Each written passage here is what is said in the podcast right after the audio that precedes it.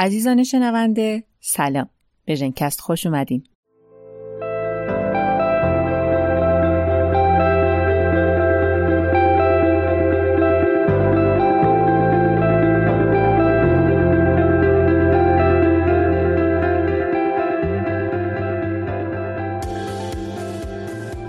من سودا بسیری هستم. میزبان شما در اپیزود سوم ژنکست. پادکستی که هر دو هفته یک بار منتشر میشه. و در مورد اتفاقات، پدیده ها، رفتارها و بیماری های انسانی از دریچه علم ژنتیک حرف می‌زنه.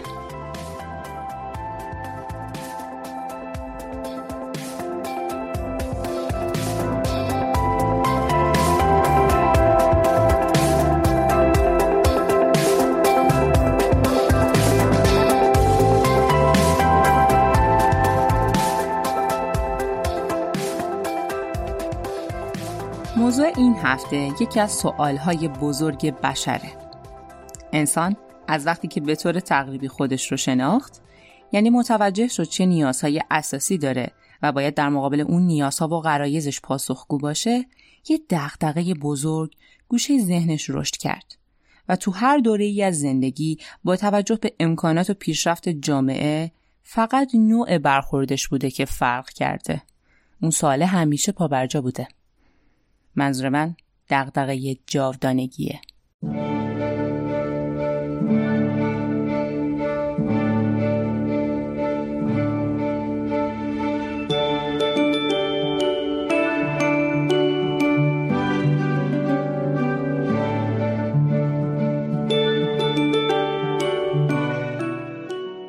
از زمان قارنشینی نقشایی که روی دیوارها کشیده می‌شد یا در دوران باستان نگارگری ها و تصاویری که حتی روی بشقابای مردم به کار گرفته می شدن نشون می‌داد اتش به بیشتر زنده موندن در ذات ما انسان ها نهادینه شده. حالا بماند این وسط یه سری افراد به اسم شیمیدان هم می اومدن چهار تا مادر با هم قاطی می‌کردن و به اسم اکسیر جوانی یا اکسیر جاودانگی به مردم میفروختن. البته نه همه شیمیدان ها ولی خیلی هاشون از چالش های زندگی آدما پول در می آوردن.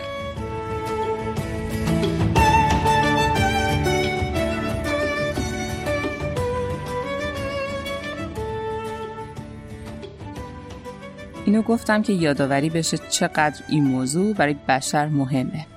متاسفانه انسان می‌دونه قراره بمیره و این آگاهیشه که بعضا کار رو سختتر می‌کنه یعنی به موضوع فانی بودن خودش واقفه و در مقابل این اتفاق از خودش مقاومت نشون میده و این مقاومتش باعث شده که من این اپیزود رو منتشر کنم چون در راسته این سرسختی میشه گفت هزاران تحقیق، مطالعه و آزمایش انجام گرفته که ببینن روند پیری و مرگ اصلا چجوریه و چطور میشه این پروسه رو به تعویق انداخت.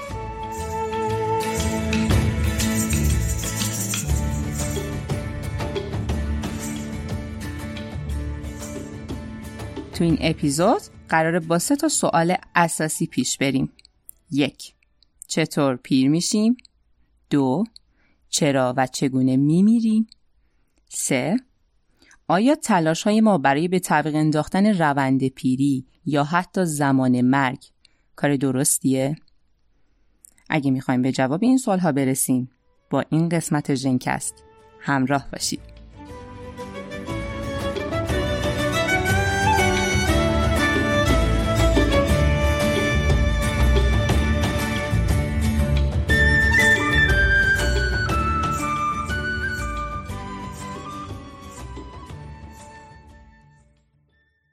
ابهامات زیادی در مورد پروسه پیر شدن و طول عمر وجود داره. یعنی صرف اینکه فکر کنیم درست زندگی کنیم و نظم خاصی داشته باشیم نمی‌تونیم با اطمینان اینو بگیم که عمر طولانی و با کیفیتی خواهید داشت. یه خودکشی داخل سلول های بدن ما رخ میده که نمی‌ذاره از لحاظ سنی به اعداد 150 یا 200 برسیم. با پیشرفت علم رویکرد بشر در مورد مسئله جاودانگی هم عوض شد. از سال 1930 یه سری تکنیک ها باعث شدن که بشر به بعضی مسائل راحت تر فکر کنه. سال 2005 آبری دیگری معلف و پیریشناس بریتانیایی توی سخنرانی به تحقیقات و پروژه هایی که خودش به همراه تیمش برای افزایش کمیت و کیفیت سالهای زندگی انسان انجام داده بودن اشاره کرد. اگه بخوام هدف دیگری رو توی جمله خلاصه کنم این بشه. حذف رابطه بین دو سوال. چند سال دارین و احتمالاً در چند سالگی میمیرین.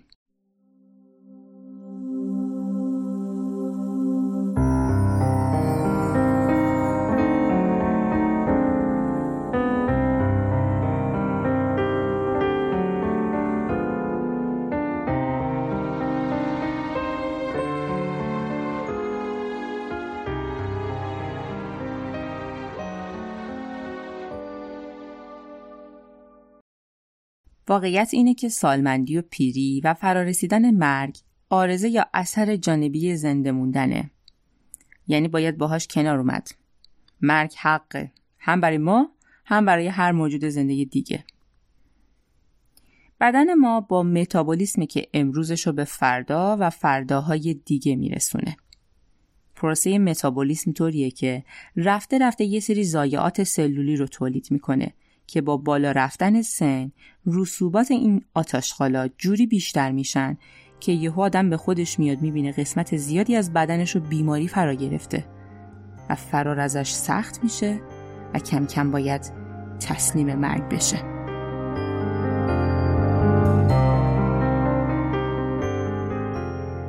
رسیدن به 120 یا 130 سالگی شاهکار طبیعت محسوب میشه.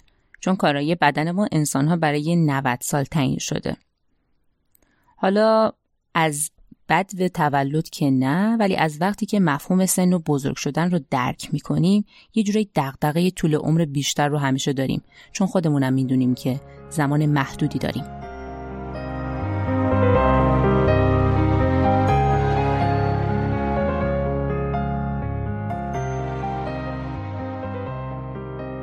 دیگری معتقد بود آسیب هایی که نتیجه پیر شدنه تو هفت دسته طبقه بندی میشن. اولی جهش های ژنتیکیه. هر جهشی که حالا تحت تاثیر وراثت، تغذیه یا محیط به هسته سلول و دی ای های ما وارد میشه و متاسفانه سلول ها رو به سمت سرطانی شدن پیش می‌بره. مورد دوم جهش هایی که روی دی ای میتوکندری های سلول رخ میده. میتوکندری ها کارخونه های سوختگیری سلولن. یعنی هر اتفاق کوچیک و بزرگی که به ذهنتون خطور می‌کنه که داخل سلول بتونه رخ بده انرژیشو از میتوکندری دریافت می‌کنه. ماده ژنتیک میتوکندری ها یعنی دی ان ای و آر ای میتوکندری از بقیه اجزای سلول جداست. یعنی یه جورایی دولت مستقلیه واسه خودش. حالا این استقلال یه ایرادهایی هم داره. جهش پذیری و آسیب پذیری ژنوم میتوکندریایی نسبت به ژنوم هسته سلول خیلی بالاست و یکی از پیرکننده ترین موردها همین جهش در میتوکندریه. یعنی اگه کسی خدایی نکرده میتوکندریهاش آسیب ببینه خیلی زود پیر میشه و زود اینو نشون میده.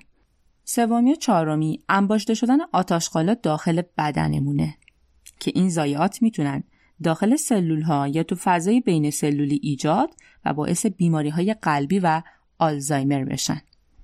یه مثال دیدیم وقتی به دندون هاتون به موقع نمی‌رسین یا در اثر شک و یا ضربه به دندون هاتون یه آسیبی وارد میشه یا رژیم غذایی پر از شیرینی و شکلات دارین رنگ دندون ها کم کم زرد و زردتر میشه یا بعد یه مدت یه جرم یا پلاکی روشو می‌گیره که کلا رفته رفته دندونه از بین میره.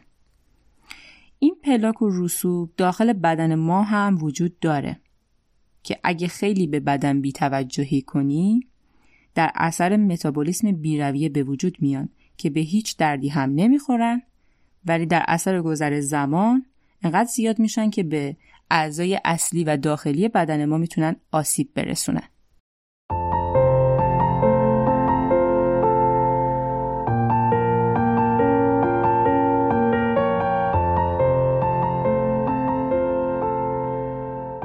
رفته رفته بازسازی بعضی سلول ها برای بدن سخت میشه و تعداد سلول های یک ارگان ممکنه کم بشن یا جایگزینی سلولی انقدر دیر اتفاق بیفته که دیگه کار از کار گذشته باشه. اکثر بیماری هایی که سیستم ایمنی رو درگیر می‌کنن یا بعضی بیماری های عصبی مثل پارکینسون اینجوری باعث ایجاد روند پیری میشن که مورد پنجم دستبندی دیگری بود.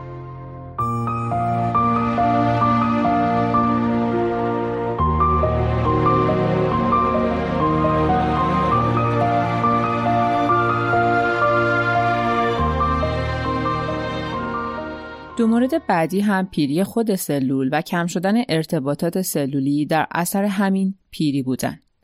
دیگری به این دستبندی اشاره کرد تا بگه میشه این موارد رو حذف یا دست کم سرعتشون رو کنتر کرد یا حتی بعضا در جهت عکس بعضی موارد پیش رفت که لاعقل بشه بدن سی سال به جون خودش اضافه کنه و خیلی جوون و سالم به نظر برسه. که مثلا شما با یه شخصی برای اولین بار در یک مهمونی ملاقات می‌کنین و می‌پرسین چند سالته؟ که طبیعتا میگه چند می‌خوره و شما میگین سی سال. در حالی که اون میگه نه خیر من شست سالمه و شما تا دقایقی هاج و واج بهش نگاه می‌کنین. زیبا نیست؟ به فاصله چهار سال بعد از پژوهش های دیگری نوبل پزشکی سال 2009 به یک پژوهشگر دورگه استرالیایی آمریکایی به نام دکتر الیزابت بلکبرن به همراه دانشجوی خودش گریدر اهدا شد. بلکبرن برای یافتن راز طول عمر بیشتر مستقیم سر وقت داخل سلول و کروموزوم ها رفته بود. اما کروموزوم های یه موجود تک سلولی ساکن آب شیرین به نام تتراهایمنا ترموفیلیا چرا این موجود انتخاب کرده بود؟ چون برای تحقیقش خیلی مناسب بود. کروموزوم هاش و اجزای مهمی که بلکبرن می‌خواست روی اونا مطالعه کنه خیلی واضح و مشخص بود.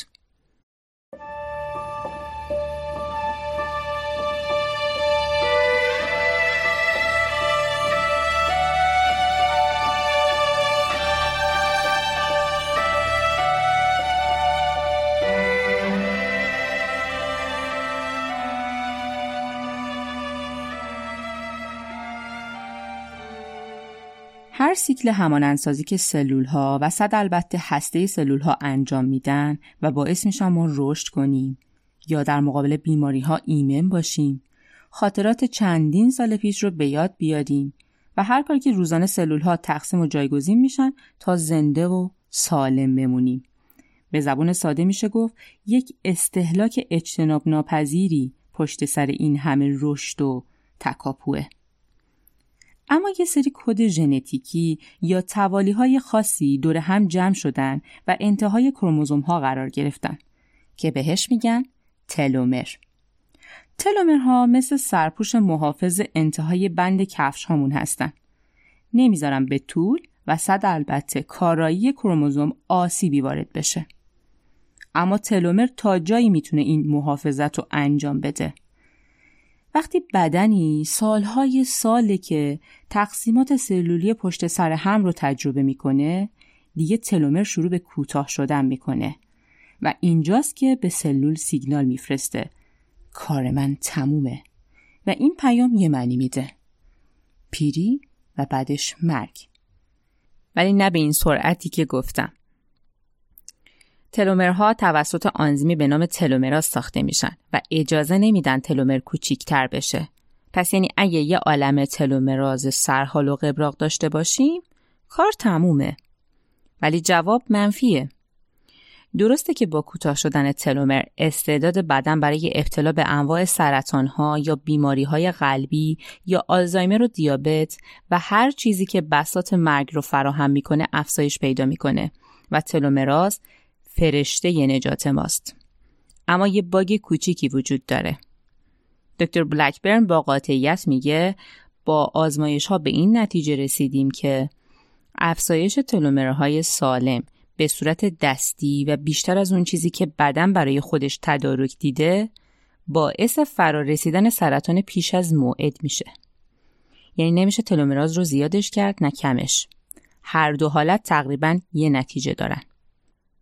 با این حال دانشمندای دانشگاه هاروارد یه ژنی رو از دل کروموزوم ها بیرون کشیدن به اسم پاپ دی 5 با یه سری تغییر اعمال کردن روی پاپ دی 5 فقط میشه یه کاری انجام داد. اونم این که سرعت مصرف تلومراس های طبیعی خودمون رو کند کنیم و نذاریم زیاد از حد کار کنه که تلومرهامون کوتاه بشه و پیریمون زودتر فرا برسه.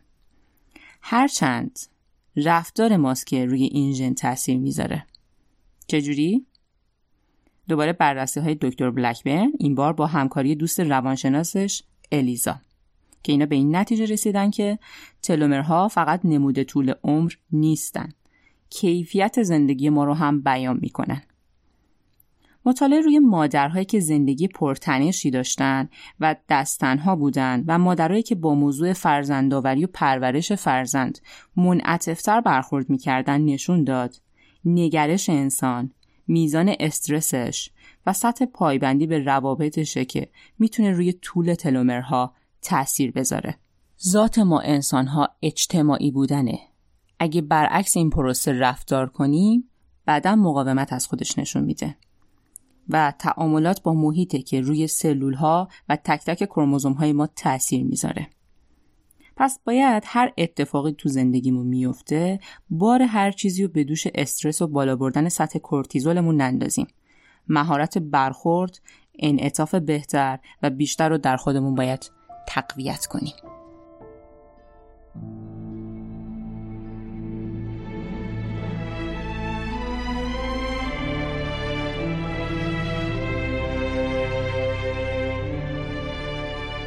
و اما پژوهش های پروفسور کنیون که به اعتقاد خیلیا ایده ایشون مستحق نوبل بود. پروفسور کنیون در سخنرانی خودش در سال 2011 اعلام کرد سالمندی از طریق یه سری ژن و همچنین تاثیرات چند تا هورمونه که به وجود میاد. خانم کنیون بعد از سالها آزمایش متوجه شد روند طبیعی یک ژن در بدن یک کرم به نام سی الگانس باعث میشه اون عمر عادی و البته محدود یک ماه رو تجربه کنه. اما اگه جهشی در اون ژن رخ بده باعث اختلال عملکرد یک گیرنده در بدنش میشه و این اختلال باعث طول عمر جاندار میشه. اسم این ژن دفتو بود. یعنی راز طول عمر کرم سی الگانس در بدن خودش بود. فقط باید دستکاری ژنتیکی می‌شد. دلیل اینکه کرم سی الگانس برای این آزمایش انتخاب شده بود محدوده زمانی عمرش بود. سی روز بهترین زمان برای نتیجه گرفتن از یک آزمایش. تحقیقات رو روی هر موجود دیگه ای هم انجام دادن به همون نتیجه رسیدن. پس گفتن که در انسان هم می‌تونه این اتفاق بیفته. یعنی با جهش یافتن دفتو در بدن ما ما می‌تونیم نه تنها بیشتر زندگی کنیم بلکه سرحال و شادابتر باشیم. گیرنده این ژن خیلی خیلی شبیه گیرنده های رشد و هورمون انسولین تو بدنمونه. حتی مسیر پیام رسانیش هم با اونا یکیه. مسیر مپکیناس. و تقریبا میشه گفت وظایف این دوتا هورمون در دفتو تعریف شده. یعنی یک نقش سومی هم وجود داره که میشه اون رو دستکاری کرد و به عمر طولانی رسید. وقتی که دفتو جهش پیدا می‌کنه یه مجموعه پروتئین فعال میشن به نام فوکسو. فوکسوها تو شرایط استرسا یا وقتی که کمبود منابع غذایی تو بدن احساس میشه وارد عمل میشن. نمی‌ذارن دی ان ای ها آسیب ببینن یا هر جا تعمیری لازم باشه انجام میدن. کلی ژن آنتی اکسیدانی رو فعال می‌کنن که سلول به سمت سرطانی شدن نره. خلاصه بدن رو در متعادل ترین حالت ممکنش قرار میدن. حتی خیلی سالم تر از قبلش. خب این که خیلی خوبه. اما یه سوال پیش میاد که چرا ما از اولش ورژن دستکاری شده دفتو رو نداریم؟ چون اگه دفتو جهش پیدا کنه دیگه فقط طول عمر ما زیاد میشه. حتی اگه کیفیت عمر هم خوب باشه وظایف انسولین و هورمون رشد پا در هوا میمونه. تازه اگه بگیم که خب راه حلش اینه که قند مصرف نمی کنیم چون انسولین بیشتر برای پایین آوردن کربوهیدراته که استفاده میشه یا مکمل های رشد می‌خوریم خب عوضش 100 150 سال زنده و قبراخ ولی این ساده انگاران است. مثلا یکیش اینه که اون فوکسوهایی که تو کرم تولید می شدن با فوکسوهای بدن ما انسانها 100 درصد مطابقت ندارن. پس یه جورایی صلاح دیده شده که همین ورژن دفتر رو داشته باشیم. اما میشه امیدوار بود به قضیه. با یه سری تکنیک های مولکولی که دانشمندا دارن روشون کار می‌کنن میشه هم وظیفه انسولین هم وظیفه هورمون رشد آسیب نبینه هم یه ادیت خوب و روتوش شده از خودمون رو داشته باشیم و از زندگی لذت ببریم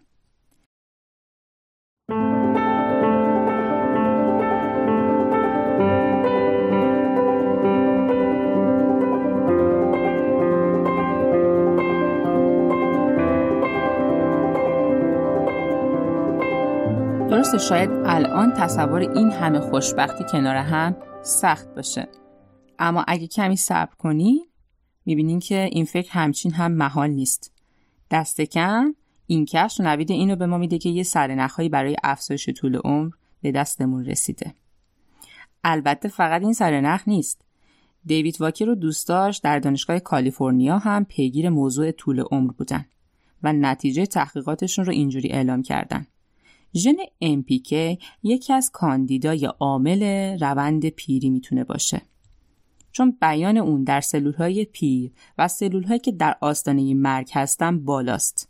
حتی مطالعات گیاهی هم نشون میده اون گیاهی که خشک شده میزان بالایی از بیان MPK مزنون رو داره. یعنی اگه نذاریم بیانش بره بالا می‌تونیم بیشتر عمر کنیم. خب پس داره خیلی خوش به حالمون میشه که این همه ژن برای افزایش طول عمر کاندید میشن. اما بیایم بریم قضیه رو از یه جنبه دیگه بررسی کنیم.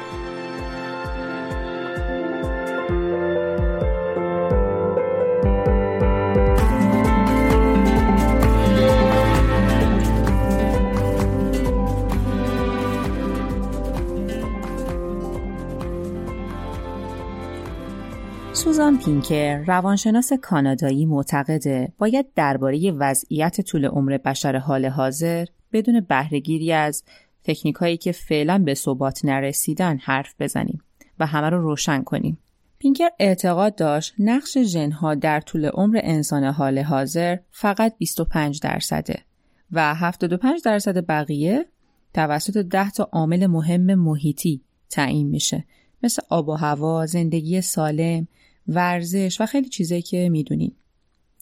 اما دو تا عامل مهمی که باعث شد تو این قسمت از سخنرانی پینکر حرفی زده بشه عواملی بودن که بلکبرن هم یه جورایی به اونا اشاره کرده بود. دومین رتبه به رابطه های صمیمی تعلق می‌گیره. یعنی رابطه هایی که هر تایمی از شبانه روز هر مشکلی داشته باشین می‌تونین روی اونا حساب کنین. می‌تونین گزارشی از کارهای روزانهتون رو لیست کنین و در اختیار اون دوستتون یا همسرتون یا پدر و مادر و هر کسی که اون سر رابطه قرار داره بذارین و باهاش احساس راحتی کنین. چون فقط اون گزارش رو میشنوه نه قضاوت می‌کنه نه سرزنش.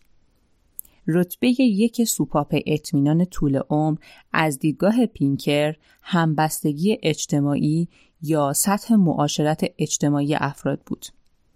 یعنی مهارت اینو داشته باشیم. با افرادی که در خیابون برای اولین بار برخورد کنیم خوب باشیم. با باریستای توی کافه با مغازهدار سر کوچه با خانمی که یک آن در ایستگاه اتوبوس چشم تو چشم میشیم. جالب بود نه؟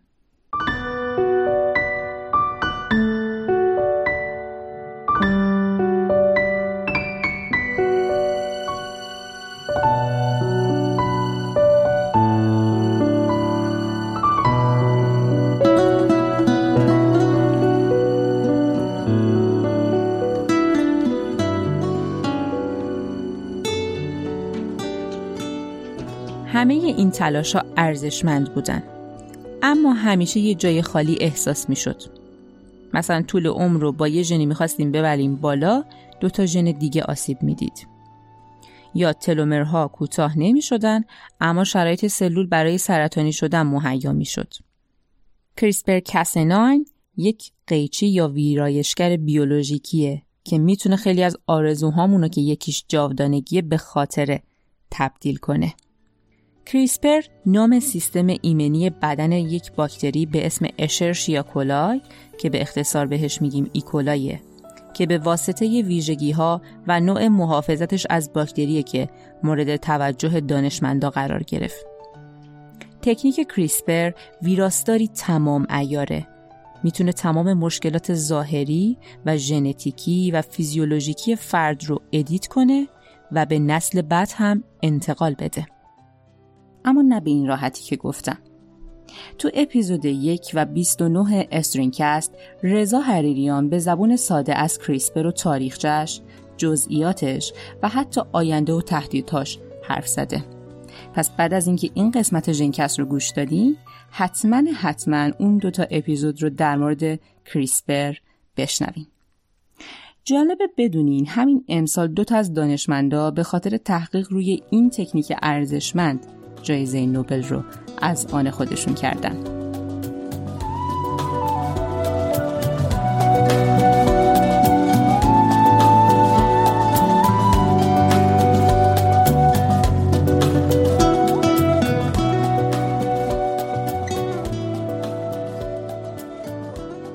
خب حالا نوبت می‌رسه به سومین چالشمون جدا از بحث ژنهای دخیل در طول عمر سیستم تک تک سلول های بدن ما طوریه که یه محدوده زمانی برای خودشون تعریف کردن.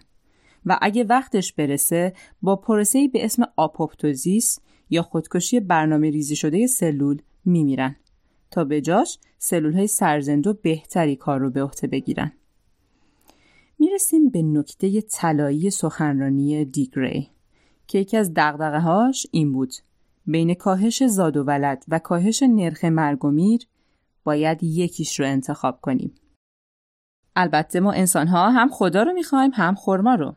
هم دوست داریم سالم باشیم و عمر طولانی داشته باشیم و آپشن تولید مثل یکی از نمودهای سلامت با ما باشه و هم می‌خوایم کره زمین نترکه. جایی نریم که جواب آخرین و مهمترین سوال مونده.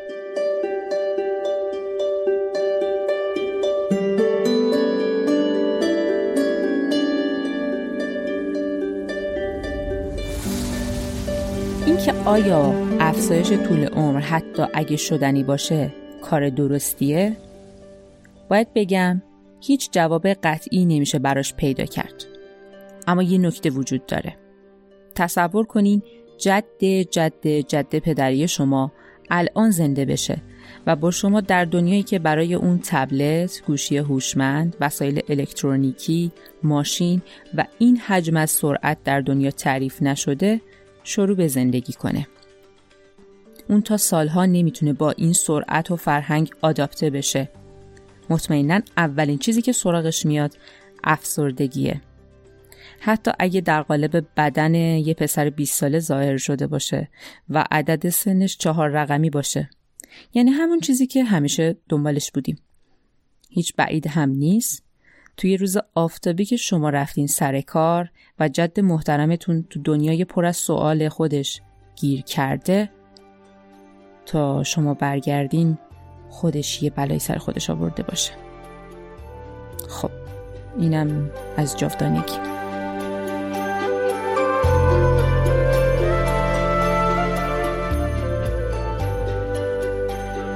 سپاسگزارم از اینکه تا این لحظه با ژنکست همراه بودیم خیلی دوست دارم نظرتون رو در مورد این اپیزود بدونم. کامنت های شما به ژنکست انرژی میده. پیشنهادها، انتقادها و ایده هاتون رو می‌تونین از طریق توییتر، ایمیل، اینستاگرام با من در میون بذارین. اگر ژنکست رو دوست داشتین حتما اونو به دوستاتون مخصوصا اونایی که به پادکست علمی ژنتیکی علاقه مند هستن معرفی کنید. مثل همیشه ممنونم از مریم صنعتی ایرانی طراح کاور خوش سلیقه ژنکست.